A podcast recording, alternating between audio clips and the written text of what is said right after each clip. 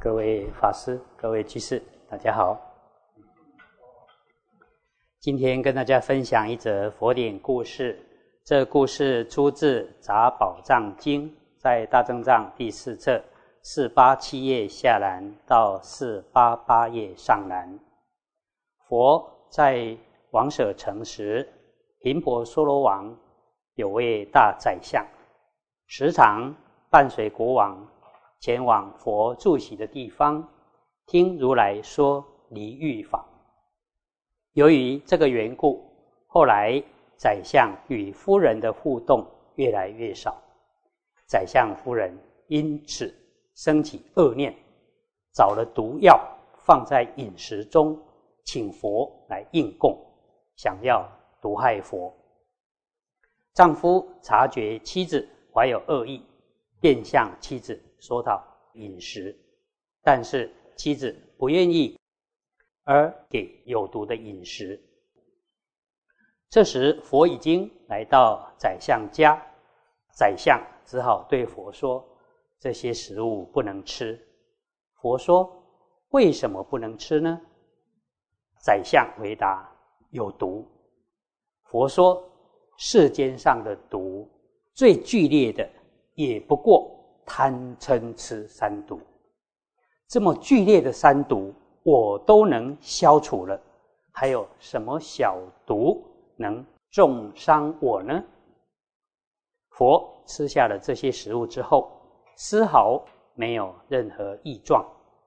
这时，宰相夫人便对佛升起虔诚的信心，佛为他们说法，宰相夫妇二人因此。都证得出果，比丘们都赞叹此事稀有难得。佛说，不仅现在，在过去世时也曾经度化他们。过去，迦湿国王有一位有智慧的大臣，名叫比图西，经常以正法的道理辅佐国王及大臣们。使大家都能行善。当时有位龙王名叫明相，经常去比图西大臣家听闻正法，也因此与龙王夫人的互动越来越少。龙王夫人很生气，便说：“只有以比图西的心来祭火，喝比图西的鲜血。”我才能活得下去。那时有个夜叉与龙王及夫人互动密切。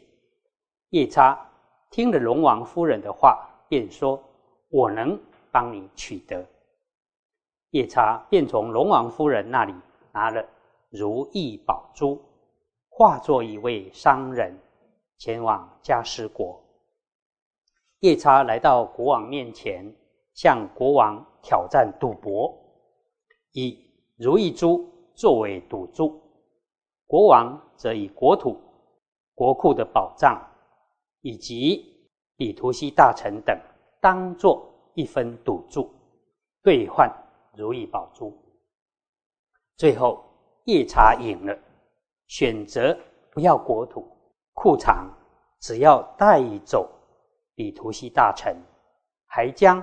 如意宝珠给国王。国王问比图西大臣：“你愿意跟夜叉走吗？”比图西回答说：“愿意。”夜叉就把比图西大臣带走。比图西大臣问夜叉说：“你把我带走是为了什么呢？”夜叉不回应。比图西大臣再三的询问，夜叉只好回答。龙王夫人想要得到您的心，用来祭火，还想要喝您的血。比图西大神说：“如果你现在杀了我，带走心和血，可是所有的人心和血看起来都一样，又怎么知道这是谁的呢？你现在先不要杀我，带我。”一起回去。虚我心者，欲得我智。虚我学者，欲得我法。意思是说，有谁需要我的心，应该是想要得到我的智慧；有谁需要我的血，应该是想要得到我的正法。夜叉听到这番话，心想：这真是个有智慧的人，便将比图西大臣带到龙王面前。龙王一看到比图西，就满心欢喜。比图西大臣便为龙王说法，龙王及夫人眷属们都升起恭敬及信顺心，全部都受五戒。并且一旁的夜叉们也全部都受了五戒。于是阎浮提世间的龙群与夜叉们期待大量的各种珍宝送给比图西大臣。比图西大臣得到这些珍宝后，转送给国王及人民。最后阎浮提中无论人龙鬼都受持五戒。修行十善，当时的这位有智慧的比图西大臣就是我，也就是佛；而当时的名相龙王就是现在的善见宰相。那时的龙王夫人就是今日的宰相夫人。当时的国王就是今日的舍利弗，当时的夜叉则是今日的木莲。啊，这则故事有几个地方值得我们思考。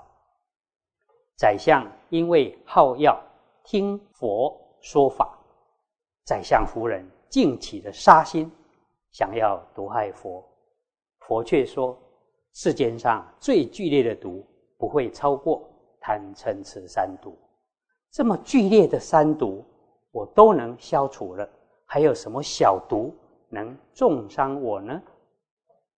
我们反省一下，世间一般的毒，因为会危害我们的色身，大家都避之唯恐不及；而贪嗔痴三毒会危害我们的法身，我们是否有认真的去消除三毒呢？另外，从过去与现在的因缘对比来看，过去。那位有智慧的大臣，就是后来的释迦佛。当夜叉要杀害大臣，取他的心和血时，大臣很巧妙的回答：“如果你现在杀了我，带走心和血，可是所有的人心和血看起来都一样，那又怎么知道这是谁的心和血呢？你先不要杀我，带我一起回去。”大臣并说了一段很有禅机的话：“虚我心者，欲得我智；虚我学者，欲得我法。”意思是说，如果有谁需要我的心，应该是希望得到我的智慧；他想要喝我的鲜血，应该是想要得到我的正法。由于大臣的智慧，终于。免于一死。过去的龙王一直好要熏习佛法，今生当宰相，还是喜欢听闻佛法。他的夫人就不一样了，嗔恨心很强，一起烦恼就想要害人，甚至想要害佛。这样的习性不止影响一生，甚至还会影响下一生。或好几世，我们反省一下：如果自己有不好的习气、不好的习性，希望能够赶快去除。如《大智度论》所说：“性名积习，习欲成性。”如果不断的熏习恶法，就会变成恶性。一旦成为恶的习性，要改就困难多了。以上以这些跟大家共勉。